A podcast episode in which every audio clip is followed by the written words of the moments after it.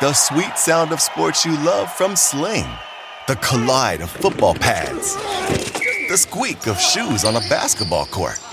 The crack of the bat on a home run. The slice of skates cutting across the ice. But what about this one? That's the sound of all the sports you love, all at once. Starting at $40 a month. Experience it all live with Sling. Sling.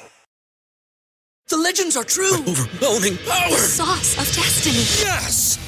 The most legendary sauce has arrived as McDonald's transforms into the anime world of WcDonald's. The greatest flavors unite in all new savory chili McDonald's sauce to make your 10-piece Wick Nuggets, fries, and Sprite ultra powerful. Unlock manga comics with every meal and sit down for a new anime short every week only at WcDonald's. Ba-da-ba-ba-ba, go! At participating McDonald's for a limited time while supplies last. All right, time to get to what is going to become an annual tradition for us here on Hollinger and Duncan, and that is to go back little more than a year later, once there's been another trade deadline in the books, and look at the previous year's trade deadline and evaluate what we thought at the time, what the teams thought at the time, how that ended up changing, whether teams made the right move to trade guys, how that worked out, whether teams made the right move to acquire guys, whether teams made the right move to not trade guys as well. So uh, it's all going to be really fascinating here. As we look back on this, John, and what stands out to you as the biggest move from last year's deadline? I think the most significant move is the Vooch trade because that started Chicago on a completely different trajectory and it started Orlando on a completely different trajectory. You know, that was Orlando waving the white flag on, I mean, Vooch, Fournier, and Gordon all played in that last game before the trade deadline and they won and they like knew they were getting traded and like waved to the crowd and everything. It was like, it was over, right? So, Yeah. And then at the same time, Chicago was went from going nowhere to okay, now we've traded two firsts for Vooch and still went nowhere last year, but now this kind of rebuilt Bulls team, that was like the first step in, you know, the Karnisovas administration's uh, plan to get get make this team relevant again. What did you make of that deal at the time? And, and- I- and just so we have it here, let me say what it was first. This Yeah. was the Magic traded Nikola Vucevic and Al-Farouq Aminu, who had money actually left for this year, which would become important, for Wendell Carter, who's the number seven overall pick in 2018, Mm-hmm. Otto Porter Jr., and two first round picks, the 2021 Chicago first, which was top four protected. That later became the eighth overall pick, and Franz Wagner, and a 2023 Chicago first that is also top four protected. So that that were the terms of this deal. What did you think of it at the time? I thought it was a reach by Chicago, um, and it, I think it still looks that way. To give up Carter and what turned out to be a lottery pick last year, uh, and another pick uh, to get a good but somewhat flawed player, and one who is flawed in ways that I'm not sure translate to high level success when you get deep into playoff rounds, even though he's a good player. So the the one thing you could say for that for Chicago is it's sort of established themselves as legit enough to get themselves into the DeRozan sweepstakes, I guess, which turned out to be valuable, even though it didn't seem that way at the time. Yeah, that's I think the best argument you can make about this for Chicago uh, with Vucevic, who struggled offensively for a lot of this year and still is not shooting the ball well. At 31% from three. He was much better last year. He was 40% from three last year, 36% in his other All Star year of 18 19, but 34% the year in between. So I think they bought high on that 40% three point shooting, in addition to all the flaws that I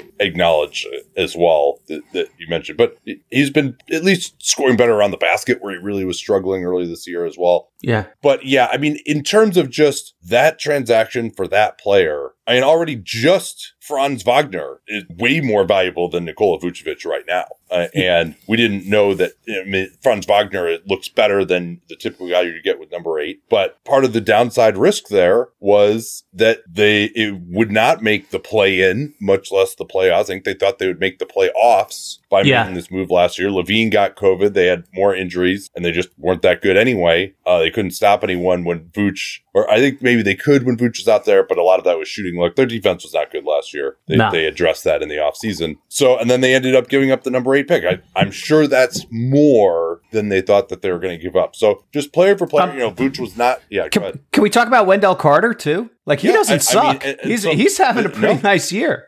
Well, and he they got him on an extension, which is about twelve million a year, which is I- I think he, he's a solid starting center. He's not going to be a superstar, but he's a, a guy who can be that starting center for them for a while, and, and he's he's been pretty decent. So yeah, I I guess what you could, I mean, certainly, I, mean, I don't know if you'd say Wagner was like better than Vooch this year, and there's some things offensively about Vooch that have enabled DeRozan maybe to flourish a little bit more, although he's very resilient in and of himself um, with his mid-range shooting, no matter who's on the floor, A- and he stayed healthy this year. Yeah. But just for the production that they have gotten already, just to have lost Franz Wagner, I think is a loss. Then you throw in Wendell Carter. There's still this other pick as well, and we'll see where that pick ends up for Chicago. You know, now when Chicago was number one in the East, maybe you felt better about it, but eh, you know, they're probably gonna be five or six now. They're they're like they're probably going to lose in the first round. Yeah. So then, how do you feel about Yeah. this at the end of the Yeah, day? Yeah, and that was another criticism that I had early on was this team.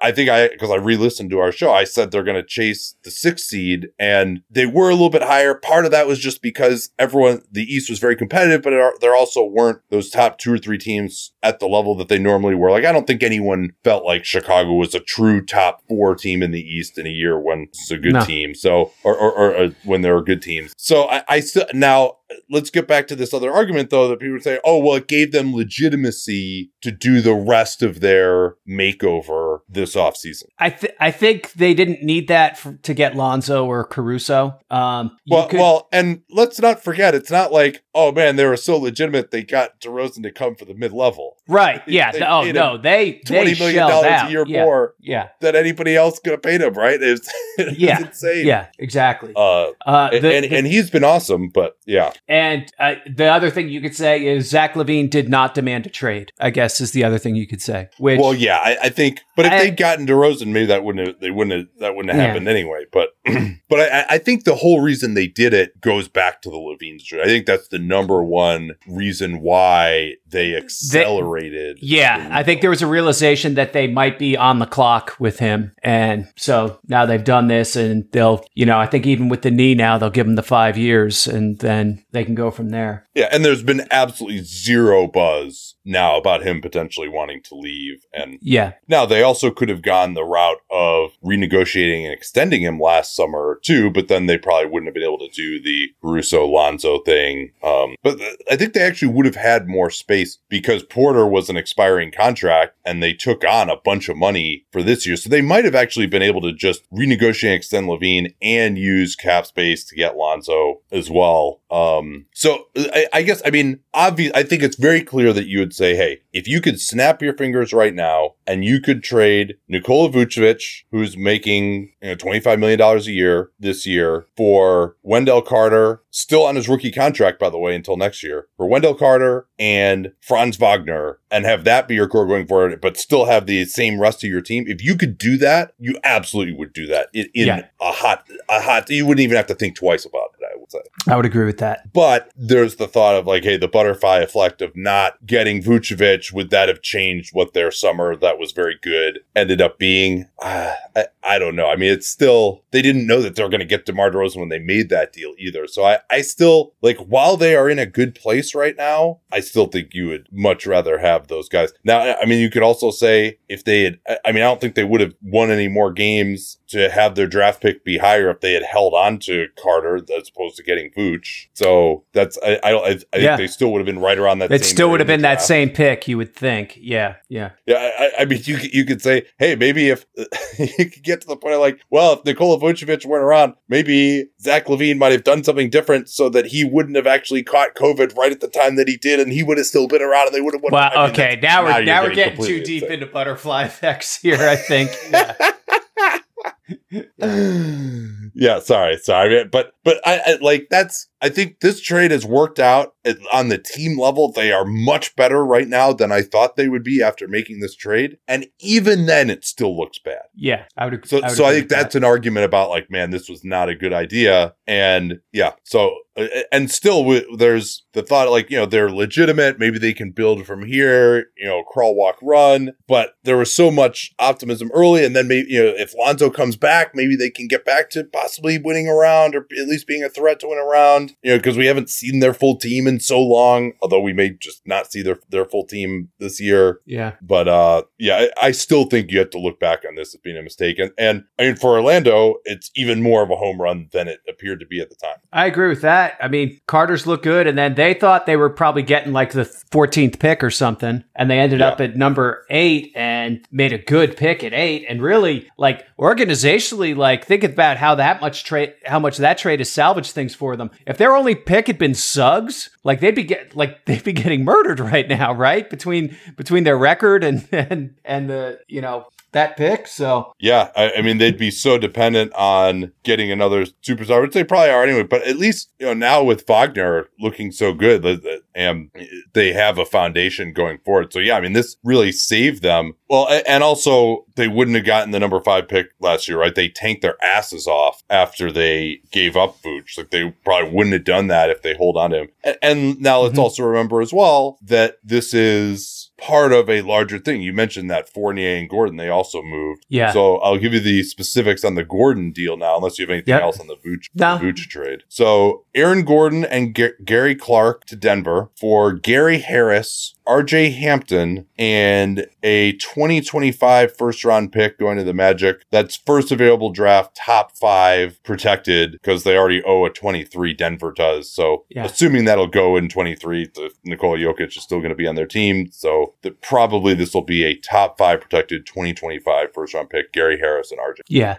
I think this is this is fine. It ended up as a win-win for both teams. I think uh, Magic got what they could for uh, for Gordon, which ended up being like the equivalent of two firsts, you could argue, because it was an actual first-round pick, and then R.J. Hampton, which I'm a little Yeah, I'm a little Hampton- concerned, a little concerned about RJ here. I don't know. I don't know if that's really uh, if they're going to get a lot of value Yeah. from that one. So hasn't turned out maybe as well as they hoped. Aaron Gordon's been really good for Denver. Obviously, I think it's a clear win for Denver that they were able to pull that trade off and then extend him. From Orlando's end, I I presume this was the best deal on the table. I mean, I, I don't know what else was out there. I wasn't in their room, and I think the time had come to make this move. You could argue they could have hung on to Gordon until the draft. I guess is the only is the only counter argument you could make. Sometimes you can get a better deal on draft night because you know exactly what pick number you're you're moving. Yeah, they might have been able to get a better deal for him on draft night, honestly. Now, again, part of why they got the number five pick was they moved Aaron Gordon and they tanked. Yeah, So now they could have shut him down with his hamstring injuries. Now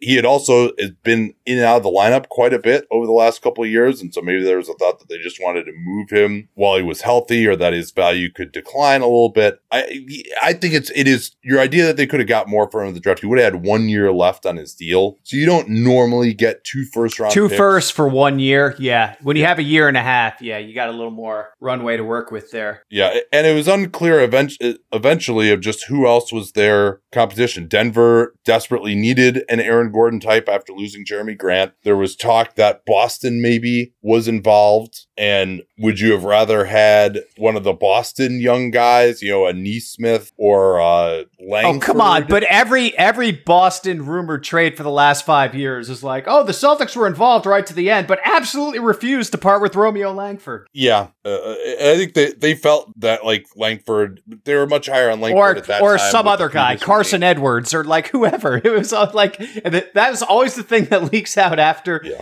you know af- after the after the trade happens. Oh, Boston was right there. Yeah, well, and they ended up getting Fournier instead, but which we'll talk about in a second. But yeah, I, I mean, I think for Denver, great trade. Hampton has been awful so far. This is still only his age twenty season, so let's not go crazy. But he he has not shown the level of explosiveness that I hoped that he would. Uh, he's shooting a little bit better from three this year, 37%, but he's had some really bad games. He's been a big part of their tank effort. Yes. To, ironically enough, which involves not playing Gary Harris. And that's the other part of it that you talked about at the time as I re-listened, taking on Gary Harris 20 million for this year. Right. And they ended up not trading him, which was a little weird. Uh, I, don't, I don't know what their market would have been for him. I mean, maybe, maybe there just wasn't a market.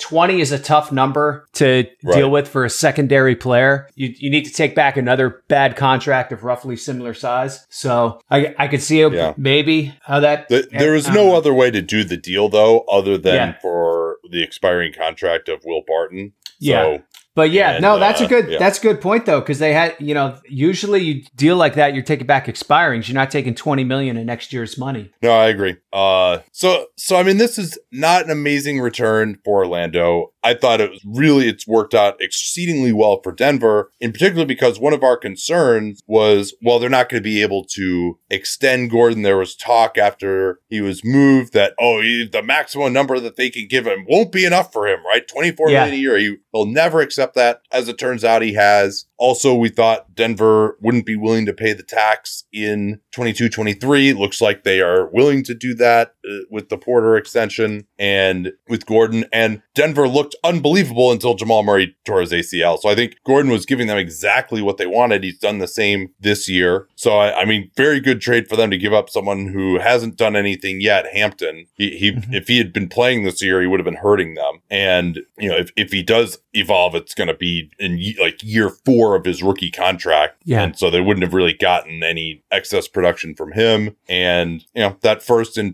2025, Nikola Jokic is probably going to sign a designated player veteran extension this offseason. And he'll still be there, and it's not going to be that painful to lose that. Yeah. Um, but again, this is probably the best that Orlando had, and they have plenty of power forwards. they they didn't need Aaron Gordon anymore, and yeah. So your only concern to me there is could they have gotten more at the draft, and you know maybe maybe there would have been a team that was like, all right, we'll we'll give up the 16th pick in the draft for him this year, which Yeah. arguably would have been more valuable than what they got. Yeah. But they still would have had to take on, they would have ended up taking on money this year too. Like they would have ended up with another Gary Harris because they would have had to to salary match by the time he got to the point of the draft. Yeah, that's true. And then the Fournier deal, this was two seconds and Jeff Teague, and the Magic got a huge TPE, which they didn't end up using. Uh, Boston took them, took Fournier into the Hayward trade exception from the previous summer. And then generated a new trade exception when they signed and traded Fournier after the year, right? Uh, yes, that, that is correct. But as it turned out, Jaylen Brown messed up his wrist and they weren't really a threat to win anything in the playoffs. And Fournier is still trying to remove the tread marks from his back from that first round series from James Harden and Kyrie Irving and Kevin Durant. This was so Boston's trade deadline last year was so weird because it was like a fake all in, right? It was like, okay, we got, you know, we're getting Fournier, here we go. And then it was like, oh, but we have to trade Daniel Theis to get under the tax now. Yeah, right? we'll talk about that one in a second too. Uh, I mean, I think they felt they didn't need Theis anymore. They maybe you could have used him, but it, it just, I I think the biggest thing here was I, I was kind of surprised there wasn't a first for Fournier. For Orlando, just saving the actual cash of not having him on the books for the rest of the year to just reduce your team salary in season by 17 million certainly had some appeal. And, uh, you know, Boston could have re signed Fournier. They just, it ended up that, and I think they tried to do that, but they're probably hoping to pay 13 million a year. And he ended up getting 18 from the Knicks. And all right, that's the right decision to not yeah. match Yeah. that offer. Yeah, so they didn't go chasing a sunk cost, and they were able to put that uh, Fournier exception to some use because that's basically what enabled them to generate like 26 new exceptions at this at this last trade deadline. Um, so not a like not a total like at the end of the day, it's like two seconds. They're Boston seconds. They're not great. Like whatever. Yeah, and I just didn't understand uh, really how cooked Fournier was defensively, and I thought he would be a really nice like connector piece for them on the offensive end, which he kind of was. He also got COVID right when he got there, Yeah, that's which true. uh, you know he really had a star-crossed time in Boston. It could have worked out a little bit better. Uh, I mean, this one I think uh, ended up just being of little consequence consequence either way.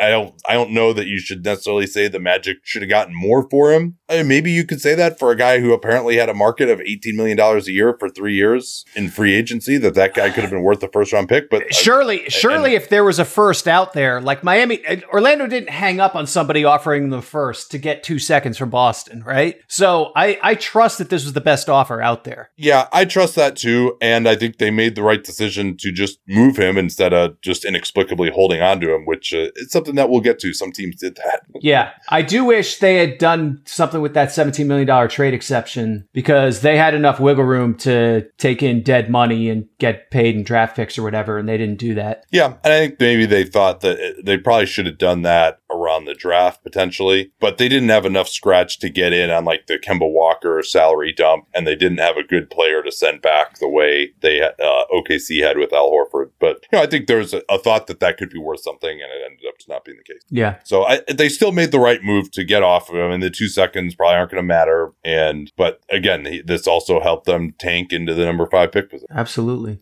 Anyone who's seen our YouTube videos knows that I don't wear formal stuff all the time. So when it's time to dress up rather than dress down, I highly recommend Indochino. They were the official outfitter of my wedding. I got my tux from there. All my groomsmen got their sport jackets from there as well. I felt really good about having them be the outfitter of my wedding because all my groomsmen were going to get stuff that they could continue to wear that fit them perfectly. Because when you go somewhere else, you're not going to get something that's made for you. So why not measure yourself in 10 minutes or visit a showroom rather than feeling like you're wearing somebody else's suit that they tried and failed to tailor for you. And not only does Indochino have the suits that made them famous, but now they've got everything blazers, pants, women's wear, outerwear, designed and made for you. Hundreds of high quality fabrics to choose from European wools, linen, cottons, tons of colors, tons of patterns. You can customize things like the lapel, the vents, the pockets, and you'll get a piece that is personalized for you in fit and style. So level up your game with Indochino. Go to Indochino.com and use the code PER. Easy to remember because John invented it. Use PER to get 10% off any purchase of $399 or more. That's 10% off at Indochino, I-N-D-O-C-H-I-N-O, Indochino.com. And don't forget that PER code to let them know you came from us. What else do we need to talk about from last year's trade deadline? Uh, can we stay on Boston and talk about the other trade they made? Yeah, this one was so odd. And honestly, I completely missed the boat on what the biggest aspect of this was. I was calling it the Troy Brown trade. It was the, the Daniel Gafford trade. Uh, the all the way. Yeah. Washington robbed everyone blind on this one. Probably the, I mean, this might be the best trade the Wizards have made in like 20 years, right? like, uh, well, what about the Westbrook trade? Oh, well, there you go. Okay. But it's okay. The best additive trade. How about that?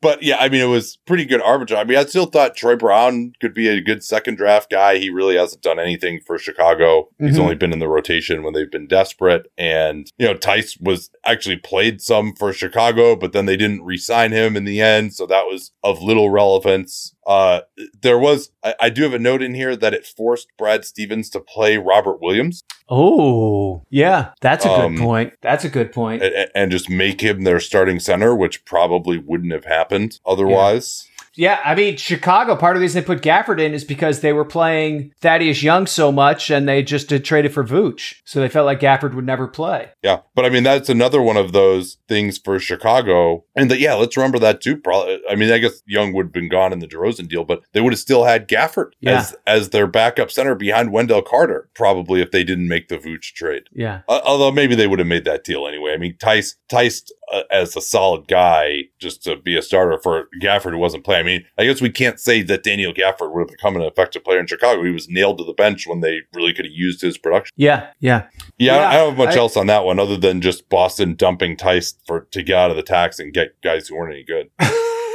yeah. Apologies to Luke Kornet and Mo Wagner on that one. I was just uh, that I just felt like that was such a depressing trade for for Boston to to do that right on the heels of the Fournier deal and just be like, no, actually, we're not good enough to win this year. No, I, I think that's right, but uh, I mean, maybe they felt they were good enough to win that. Uh, yeah, it, it, was a weird time for Boston, but as it turned out, they were correct. They didn't have any kind of a chance to win. maybe if I mean, maybe if they'd gotten a different playoff matchup and Jaylen Brown had been healthy, it, it would have been possible. Yeah. What else we got to talk about here? Uh, I- let's do the Norm Powell Gary Trent trade. Yeah. that one was fascinating. That is Norm Powell in the last year of his deal, who would later sign a five-year, ninety million dollar contract in the offseason for Gary Trent in the last year of his deal, but as a restricted free agent, who would later sign for eighteen million dollars a year, but on a two plus one, and then also running it. Right. And and uh, yeah, this was pretty. I think this one was pretty salary neutral. I don't think anyone like got out of the tax or anything either. Uh, also, this one had the note that in 1998, Portland traded Gary Trent to Toronto, and in 2021, Portland traded his son Gary Trent Jr. to Toronto. Nice. Uh, and it was awesome. each of these took place 41 games into their third season. Wow. That's, that's pretty crazy. Yeah, that's a good stat. Uh, This is why I take these notes, baby. Uh, Wow. that was from Ryan Ryan Wolstat and had that uh, out of Toronto. But uh, yeah, I mean, how does this one look a year and change later? I think this could have been a massive win for Toronto, and it wasn't because of what they did in the summer. So you trade for Gary Trent, who's one of the big things with Gary Trent is his cap hold was so much less than Powell's. Like he was on a minimum cap hold basically. And so Toronto could have used 25 million or whatever in cap space to sign a player. And instead they used that money to trade for Goran Dragic and Precious Achiuwa.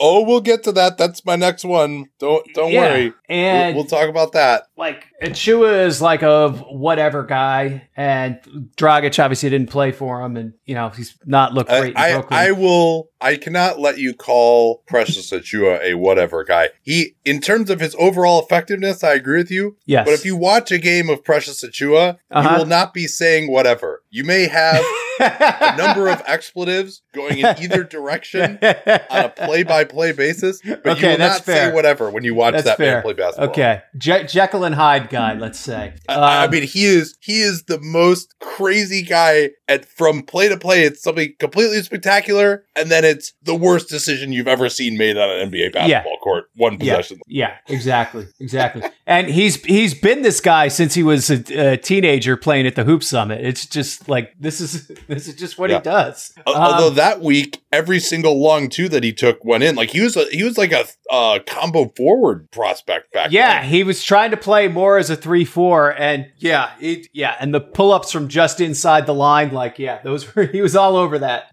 yeah. He did. He didn't miss a single one all week, and uh, I was like, "Ooh, this guy's pretty good." And then I talked to some of the other people. They're like, "This is the first time he's ever done that. Like, don't Yeah. don't get too excited." yeah, Um, but but yeah. So who won this one? Would you and say, then in okay, there's a second mistake here too, though. The other reason you can win on a Gary Trent Norm Powell trade is that Trent is several years younger. So if you go long on a deal with Gary Trent, you have a, some real upside potential there, right, to win on the out years of the deal, as opposed to signing him for three years with an opt out av- after two, which basically means if you if you win, you lose because after two years he's an unrestricted free agent and is either going to be crazy expensive or leave, or if he underperforms the contract, then great. If you if you lo- if you lose, you lose also because he's around for a third year at, at 18 and a half million. He's outperformed that contract, but as a result, he's like he's gone after next year, or they have to pay way more. Like I don't even think like he he might not even be extendable at this point. So in some ways they've Yeah, won we'll because see. Trent because Trent has played really well, right? And Powell's been injured obviously too, which hasn't helped. But they also hurt themselves by like not signing him to a four year deal. Yeah, uh, although I, I mean that's I don't know that that part of it goes into the trade. I mean, you could say, hey, you had these salary expectations. I'm interested to see what's going to happen there with him. And Anunoby was another guy who signed that contract. I'll I will give Klutch credit. Talen Horton Tucker, OG Anunoby, Trent, all those guys. They've got them signed these deals that got them some guaranteed life changing money, but also player options where they can get out of things a little bit earlier. Maybe they took a Yeah. little bit less to do that, but I think that probably was the right decision. We'll see with Tucker, uh, Horton Tucker, of whether you know getting a fourth year guaranteed might have been a good idea for him. But you know he's still going to get thirty million guaranteed, and now he could get uh, if he were to blow up. With, and Anunoby and Trent, I think they both have. Trent though, I'm not sure. I mean, I think he'll he's played well. It seemed like an overpay when they paid him that initially, and to also give him the the two plus one. Yeah. But I'm not sure that he's going to have a market like that much above that, just because he's never never going to be a superstar. He's just you know a quality shooting guard. So maybe the market goes up for 22, 23 million a year at that point, depending on the cap rise. But I, I don't think it's going to just completely break the bank. It's more just maybe he would just not want to be there anymore and want to. I mean, that's, Right. but I think in terms of the money they would have to pay to retain him, I don't think it's going to be an insane number. But just to get the, the younger player, I think he's been better than Powell this year. He's a better shooter. I- I see them as relatively comparable defensively. Maybe Powell's a little more athletic there. And Trent Jr. obviously has been able to play a bunch of minutes for them and he's younger. So, I, I mean, I think a huge win there for Toronto because Norm Powell at 28, they were just never going to re sign him anyway, right? So to get something Yeah. for him was really good. Yeah, I, I think Toronto won that trade, and I think Powell's contract, conversely, in Portland, where they went out five years to retain him, that has a lot of risk on the back end, which now is the Clippers' problem. Yeah. Now I will I will give them credit that that contract apparently did have value. Now the Clippers are a team that just wants to get more salary on the books with anybody who can play, uh, and they got Keon Johnson back for him. We'll see what Keon Johnson looks like. But obviously, Portland in making that deal wasn't they didn't get Norman Powell to trade him at the trade deadline right after they signed him. They're trying to compete with Dame Lillard, and I- and, and I mean the other the other reason though that that trade was so dumb was they traded for Norman Powell to play him at the three Right? next to Dame Lillard and CJ McCollum. Like that never made Yeah. any sense. Yeah, yeah. Like you, your problem is defense, and so you're going to play a six three guy at the three now. Uh, I mean, I think the thought was like, well, okay, if Dame and CJ get trapped, we need a guy who can attack off the dribble and get to the basket. Gary Trent doesn't give us that, so maybe he was a slightly better fit than Trent in the moment, or maybe they they just felt like Trent really didn't want to be there. I mean, that's the other thing. Maybe Trent really didn't want to be there, but that's what restricted free agency is for. Yeah, you, you you're you're able to match offers and control some of that. Well, to- so w- while we're on the Toronto part of this, though, Mhm. they did not trade Kyle Lowry, and yeah, we don't know what was out there for him. We'll get to that in a second. But the end game, as you noted, was taking on a year of Goran Dragic, who I don't know whether they ever thought he was going to play for them, but he sure as hell didn't. And which is interesting because they actually could have used him this year. Like they're actually trying to win this year. If he had yeah, wanted to play for them, they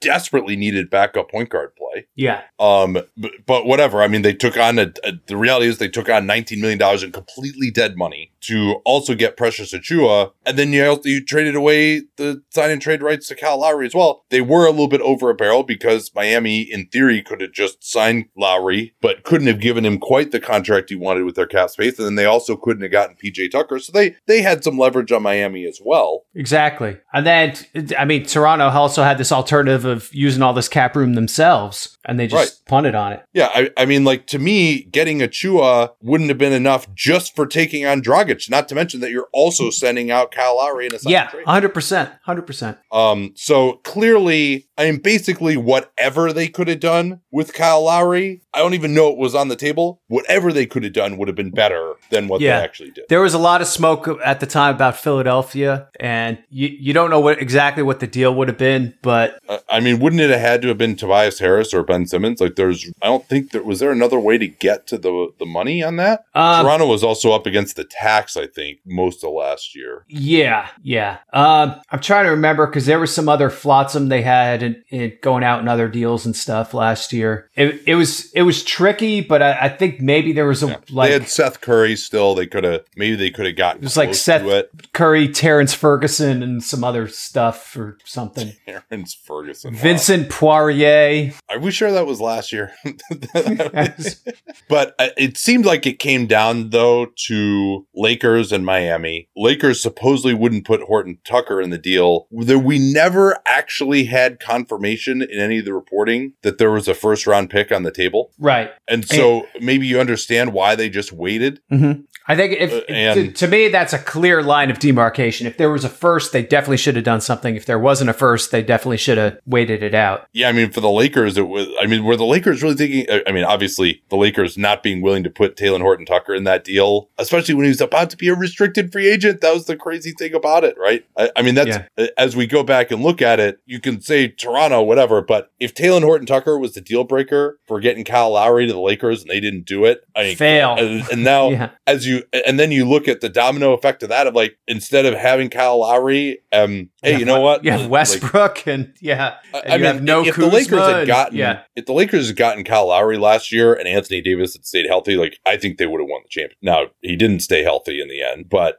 so that and, and uh, Schroeder was a disaster there. Like they, the idea that they could just keep, hold on to him and re-sign him was that wouldn't have been a good idea. And then of course because they didn't have Kyle Lowry and they couldn't re-sign him. Oh well, you know we were really, really, really worried about Kyle Lowry. He wanted thirty million a year. We didn't want to re-sign him, so we went ahead and traded for forty-four million dollars Russell Westbrook instead. But uh, for, don't forget the part in the middle where they offered Schroeder like an eighty million dollar extension. Oh my god. Let's not let's not bury that part either. Wow, that's that's pretty crazy. Fun times. They they their talent evaluation hasn't been too good in the last year. Not so much. No. Um, it, yeah, Danny and I actually have an episode coming out today of the five worst moves in the last year, and Ooh. Rob Pelinka and uh, assistant GM LeBron figured pretty prominent. Yeah, I can imagine. Wow. And but for Miami, I think they made the right move because I think it was Tyler Herro was the guy that they wanted. Miami made the right move by not acquiring Lowry and then just getting him in the summer. I think they yes. I, I don't. Lowry wasn't going to put them over the top, particularly if they'd lost Herro against the Bucks. They got swept by the Bucks in one of the most dominating series in NBA history.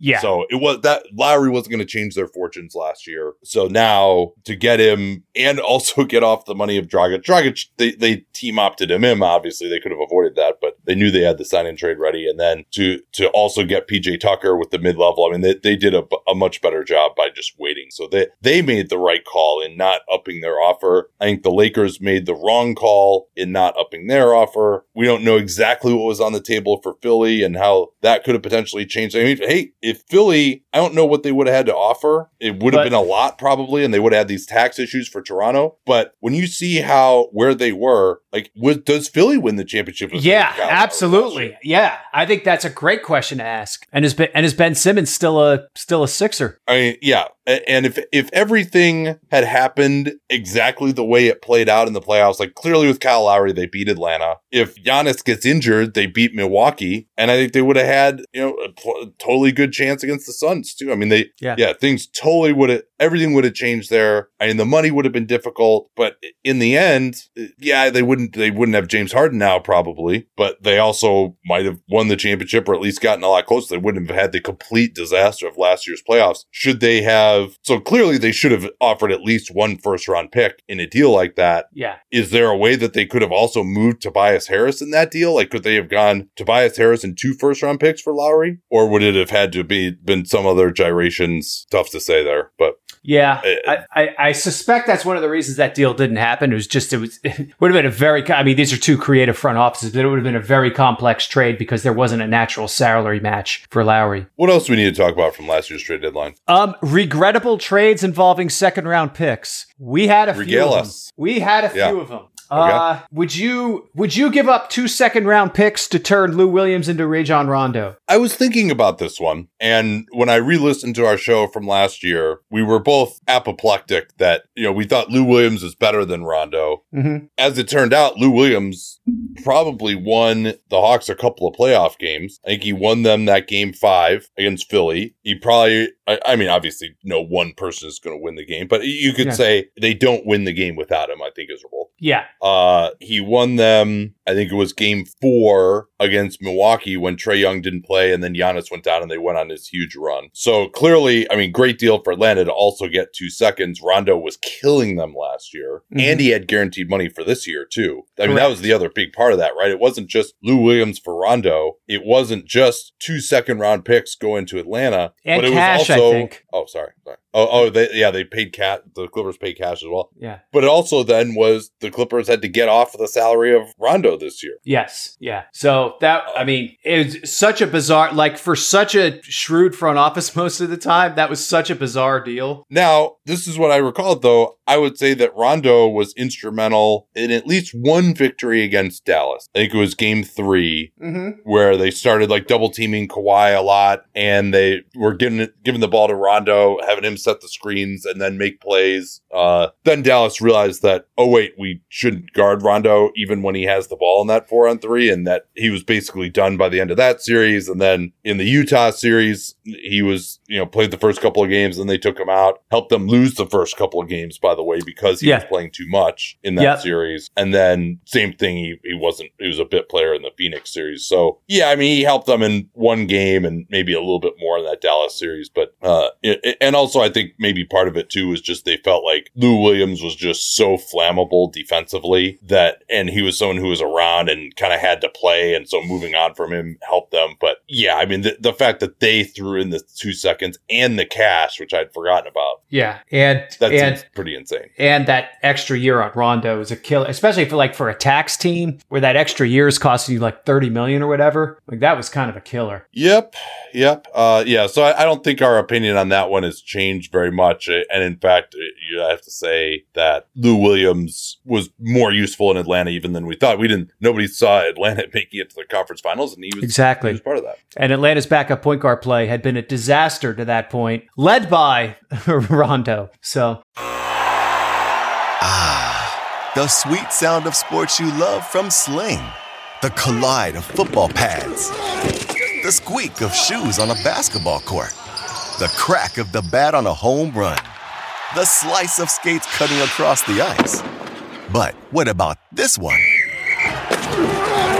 That's the sound of all the sports you love, all at once. Starting at $40 a month. Experience it all live with Sling. Sling.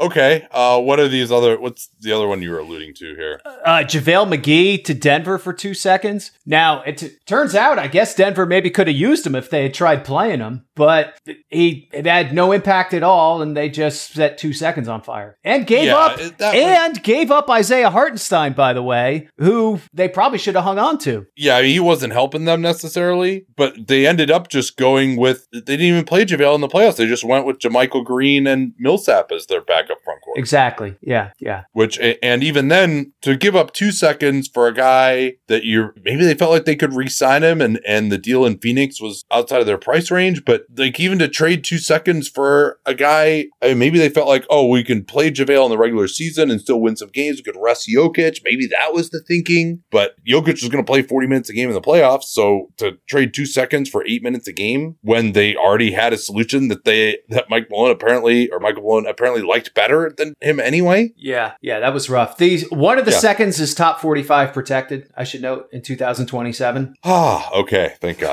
Oh, that that makes him much better, right? But yeah, and JaVale, I mean, I think there's another team maybe that JaVale could have been worth that to, right? Like even Yeah. a, a team like Phoenix, I think he might have been worth that to at the start of the regular season. Like if, if Phoenix traded for two second round picks for him at the start of this year, he's been worth that to them over the course of this season. But yeah, to do this deal at the trade deadline didn't make a lot of sense. Anything else we got to talk about? Cory Joseph and two seconds for DeLon Wright, and then having to basically offload DeLon Wright for uh, a wash Tristan Thompson after the season. I mean, they didn't have to do that. They felt they had to do that. he could have just yeah, kept it. you're right. They didn't mean, have to do just that. They just did. Yeah, yeah. Well, yeah, I mean they, they got uh Davion Mitchell and they felt like they wanted to move on from him. Then Thompson Thompson ended up being in the Sabonis trade, which eh, I wonder how we'll see that a year from now when we do this next year. yeah, yeah. That'll be that'll be interesting. But yeah, I, I think that that one was just I actually liked that one. I liked it pretty well okay at the time. Like Wright was a better player than Joseph last season. Certainly, he hasn't had quite the same impact this year. Two seconds, okay, whatever. Um, you, you know, Wright made a little less money, although D- Joseph had the partial guarantee, and Detroit waived him, so there was that flexibility, I guess. Well, they waived him and then re-signed him on a one plus one at five million a year. Yes, yeah, Which uh, he's been a good backup point guard this year. But he starts for them, but he's been a good backup point guard Yeah. this year, I guess. exactly, exactly. So a, a couple other ones. Victor Oladipo went to Miami. He played four games for the Heat. Uh, the Heat sent out Kelly Olynyk and 2022 first round swap rights to the Rockets that are, I think, almost certainly not going to matter. It's going to become Miami's second round pick. It's because it's the right to swap Miami's pick with Brooklyn's. Miami's going to finish ahead of Brooklyn, so that's not going to matter. But Houston will get a second round pick from Miami as a a result. Oh, but like, so it's either swap or second round pick Correct. Yeah. is what it was. Okay. All right. That's something. I, I mean, Kelly Olynyk would have helped the Heat My,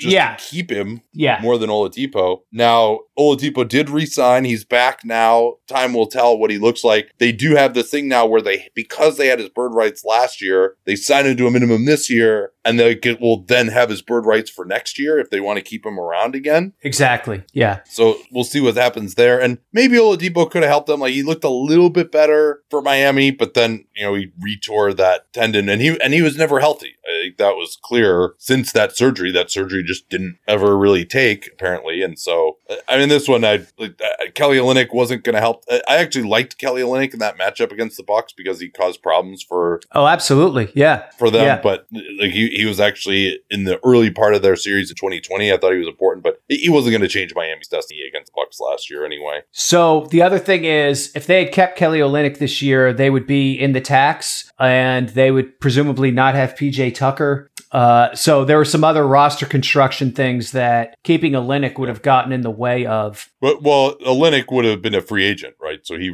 he No, I'm saying if they had re-signed him with bird rights at the number Oh, that gotcha, Detroit yeah. signed him. Yeah, I don't think they ever would have done that. The other one that we haven't talked about, it's not on right on my list because it happened. I want to say like in the two weeks before the deadline. PJ Tucker trade was uh, pretty damn awesome for Milwaukee. Absolutely. Yeah. You know, at the time I wondered if if Milwaukee paid too much and clearly they didn't because he was he was he was the exact right guy for what they needed, especially I mean the Brooklyn series obviously was was where he really mattered. And Yeah, I, I, well, and to me, even mattered plenty in the Hawks and Phoenix series because they closed with Giannis at center, and because they had him, they could switch everything and have a totally different look defensively, which I don't think they really could have gone to that had they not acquired him. right. That's a fair point. Yeah. Yeah. I So, I thought mean, it wasn't yeah, even you're, you're right. They yeah. did close with that. I had in my head that they were playing Lopez and Portis a lot, which they did, but I don't you're right. I think they were closing with Giannis at 5. Yeah, well, in the Atlanta and Phoenix series, they did not do switching against KD. Then it was more Tucker just guarding him and playing a drop Yeah. coverage and living with what KD was doing and trying to contain everyone else by the end of that series. Yeah. Yeah. So he, yeah, you're right. That one, that ended up being, I mean, I guess you could argue that trade was more impactful than at, on some levels than the Vooch trade because of what, of what resulted from it. What were the exact terms of that one? So they basically s- swapped years in which uh, Houston would owe the pick, or Milwaukee would owe the pick to Houston, and then also gave up, also traded, I think, the first for the second in 21. It worked out in such a way that Houston had Milwaukee's pick in 21 and 23, and Milwaukee had Houston's second in 21, I think. Because originally, was, it an, yeah. yeah, because originally I want to say Houston had Milwaukee's pick in 22, and so I think they they sent that back and then changed it so that they could get around the uh, the Stepien rule and still get Houston uh, some draft equity. Well, and the, the other reason that this was an awesome move for Milwaukee was they sent back DJ Augustin, who was making the same as Tucker and had guaranteed money for this year, too. Yes, that was important to get off to get off of that money, given you know how expensive their roster is right now. Yeah, and when you consider that getting the player, I thought it was a pretty relatively low price to get the player, and then you also consider that they got off of seven million dollars for dead money. That was pretty good. I, Houston, to me, I mean, that's shocking to me that that was all they could get for Tucker. I wasn't that shocked. I mean, he was on an expiring deal, and there were a lot of places where he didn't totally fit because he's a very, I mean, you're talking about a very prescribed role for him, right?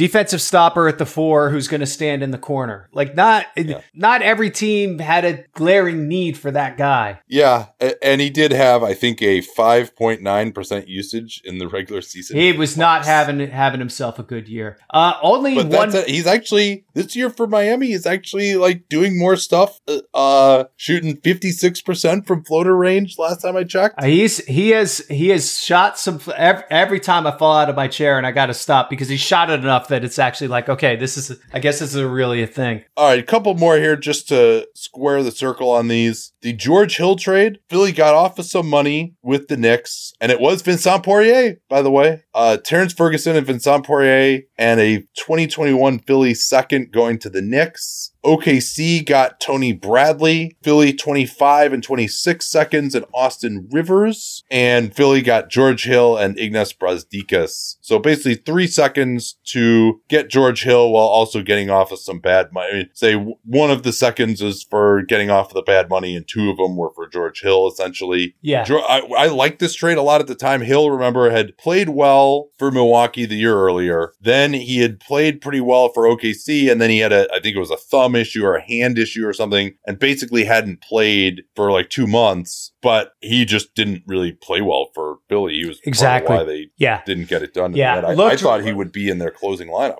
I I thought it was a really good trade at the time because that they were able to do that and not have to give up a first, and it ended up just yeah not really turning out that great. I mean, they did at least save some money in the deal, but Well, he also had that non-guarantee for this year. yeah, And- which I mean, it looked like oh you're getting a guy for next year too, and by the end of the playoffs, it was like yeah we're not even picking this up. Yeah, and then he joined the Milwaukee Bucks for four million dollars. Uh, all right, we could probably skip the Fournier and Wanamaker trades. You, you, uh, Chriss, Marquese Chriss and Wanamaker, you mean? Uh, yes, thank you, Marquese Chriss and Wanamaker. I don't know Yeah, said those are just cash cash salary dumps. Uh, Terrence Davis to Sacramento. That one's kind of a shoulder shrug, right? Like second round pick for a restricted free agent to be. Yeah, he might be in more of a role now if he weren't out with this wrist issue for the season. Yeah, So, a couple other ones of moves that didn't happen. Harrison Barnes and Richaun Holmes, the latter of whom was in the last year of his contract, did not get traded. Wait, sorry, is that this year or, or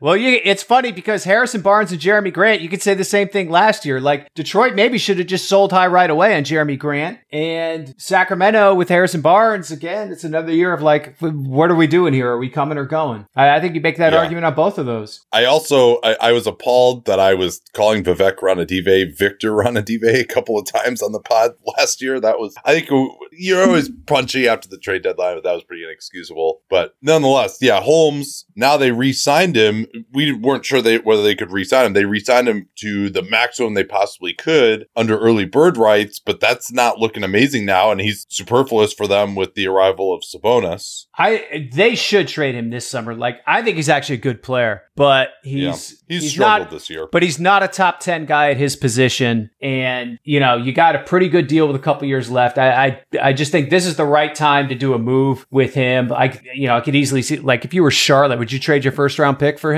Probably not. I mean, see whether you can re-sign Harrell and what happens in the draft, and I, I don't know. Mm, probably not. I think he just he just wasn't good. He hasn't been good this year. Like he's he really slipped. i thought he was i thought he was really good at the start of the year and then Yeah, then he got he's he hasn't really been healthy the whole year since then yeah, yeah. He's at a star-crossed year to be sure, but yeah. And then Barnes, it just doesn't really. I mean, maybe he was in talks last year, but it didn't. I mean, of course, they still were like, "Oh, we got to push for the playoffs," and like, yeah, that was yeah that worked even out making well the play-in Yeah. was a pipe dream for them, as it is again this year, apparently. yeah So yeah, and we've talked about just how their organizational philosophy, they just never trade present for future. They always trade future for present, and their present always continues to suck nonetheless. Yeah. And so this is just, you know, maybe they should have traded him this year. Maybe the Barnes should have traded Barnes last year. I mean, there's talk that there are pretty good packages out there. When you see what Gordon went for eventually, maybe there wasn't as good of a package as we might have hoped, you know, something along the lines of a two first round picks. They also could have just traded Barnes this off season as well. I think it does seem like you get more for these guys in the off season. Yeah, I mean, I really, I guess I really internalized that with the Conley stuff. That it's Yeah. just because of the moving parts of the regular season, it's just harder for teams to do a deal and really feel confident in what they're giving up and what they're getting. Uh, when you know when the draft pick, the position of the draft pick changes every day, and and so you have protections going out in future years. Like it just gets very complicated. Whereas that fog of war just isn't there heading into the draft. Yeah, that's a great point. And you just also have more suitors. There are more teams.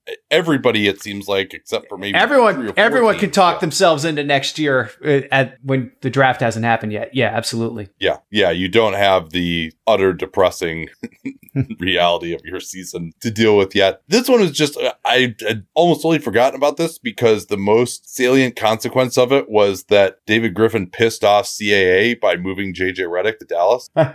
oh yeah. It. I mean, it looked like a trade that might matter for the postseason, and then uh, I think Redick got injured again shortly after the trade, right? I, I think he was injured correctly? even at the time of the trade, and I Okay. mean, if he played, I, I don't think he even played ten games for Dallas, and and uh, he was not healthy during the playoffs, or or n- hadn't shown enough that they wanted to put him out there at a minimum. Uh, they, they also got off of Wes Iwundu's guaranteed contract for this year, which Dallas signed him to a two year deal for some reason. Uh, a second round pick is what Dallas signed. I'm not sure exactly what second was, but nobody won in that trade.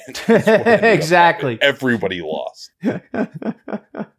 I think that's Uh, fair to say. Yeah. Nemanja Bjelica for Chris Silva and Mo Harkless. I mean, Eh, shoulder shrug, the end. right? Yeah. Oth- Other than Harkless re-signing in Sacramento, he actually played well there, and then he hasn't played that well this year. Matt Thomas, the Jazz sent a Golden State second rounder 2021 to the Raptors for Matt Thomas. yeah, that was wild, right? Yeah, really, really weird trade. Wonder what the uh, the Jazz could have done something with that more than that. And yeah, I think that's about all we got here. You want to rule uh, some teams out of the playoffs? Orlando Magic, rule them out. They're playing well. They're playing well recently. Well, wait, until wait, last wait, wait, night. wait, wait, wait, wait, wait. Didn't they just Until lose last- by like 80 points last night? Yeah, Didn't I- Kyrie Irving they- outscore been- their whole team last night? Did I miss that? They've, they've been they've been frisky. Maybe I should be using past tense there. um. So I last ruled. I, I think are we still? You ruled the Knicks out of the playoffs. I'm trying to see who are different. We have each ruled eight teams out of the playoffs. So it's getting down to it here a little bit. Yeah, yeah. now. Uh, you last ruled out the Knicks on February 23rd. I last ruled out the Indiana Pacers. I have not ruled out the Knicks yet. Let me see if that's where I'm going to go. Eh, actually, the Knicks are projected to finish ahead of the Wizards now by 538. I've also got, oh, I have ruled out the Blazers and you have not. Uh, we have both ruled out New Orleans as a 12 15. So we might be sweating a little bit on that one. Ooh, okay. All right. Little little play in magic might be happening in uh, in New Orleans. We'll see. Yeah, so you've ruled out the Knicks, and I've ruled out the difference. Oh, I've ruled out Portland, and you have. Okay.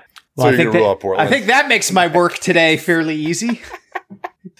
yeah. I don't know they're, they're pretty close. Uh, hilariously, they are still projected only to finish two games behind the Lakers. The Lakers are an absolute fucking free fall since the break. Yeah. Yeah. Like they're they're not going to win five more games the rest of the year. I don't think. Maybe. Well, they maybe got a bunch of road games, a bunch of difficult games. I mean, they may benefit from a couple of these good teams resting their guys the last week or two, but like, Yeah. uh, yeah, it's a No, Da- just a Danny and I went through it. Danny and I went through it. Unless AD comes back, they're maybe favored in like two or three more games the entire rest of the season. Are are you following, by the way, the hilarious top ten protected first uh, between the Pelicans and the Grizzlies? Oh, oh, I am following it. I am, I am following that. The most amazing out of nowhere story for the end of the season, right? Like we thought the whole year, like whatever, the Grizzlies have the Lakers pick, it'll be like twenty or something, and now it's like not not. At first, it was like, oh, the Grizzlies might get a pick in the teens. Now it's like, no, the Grizzlies aren't going to get a pick at all, Oh, there are so many amazing aspects to- to this. unless the Pelicans suck enough to keep the Lakers above them, right? that would be, But that that's- would be that's the, not gonna happen. Crowning the crowning irony if that happens Well, somehow. but I think the Pels play the Lakers twice. they too. still have two games against each other. Exactly. Yeah. right, so Yeah. they can,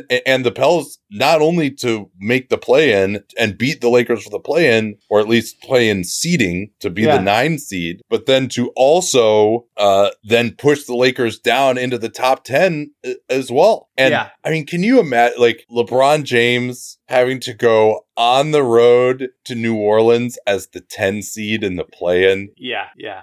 Just like how how desultory that is, how he's gonna be like, like, can't I just be in Cancun right now? Yeah. The, Uh-huh. You're really gonna make me Uh huh. not now Right, if AD right. is back, maybe maybe they can convince themselves that they have a chance to actually do anything. But Yeah. Has that, has anyone ever taken a DNP rest in a play-in game before?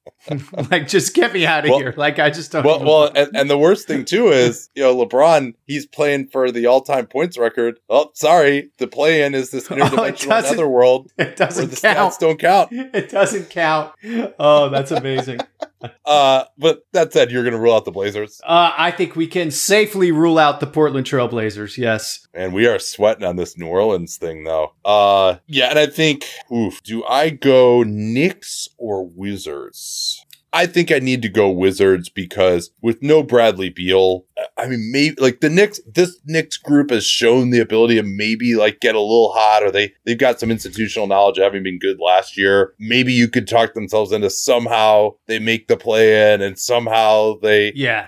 and then also if the Knicks had to play the Nets, like Kyrie wouldn't be able to play. So I, I, I mean, obviously this is extremely attenuated in either case, but I'm gonna rule out the Wiz. Yeah. I think that's I think that's a good call. Actually, should we do another one? Maybe we should do another one. What, you want me to rule out another team now? Well, I know it pained you so much to have to do it.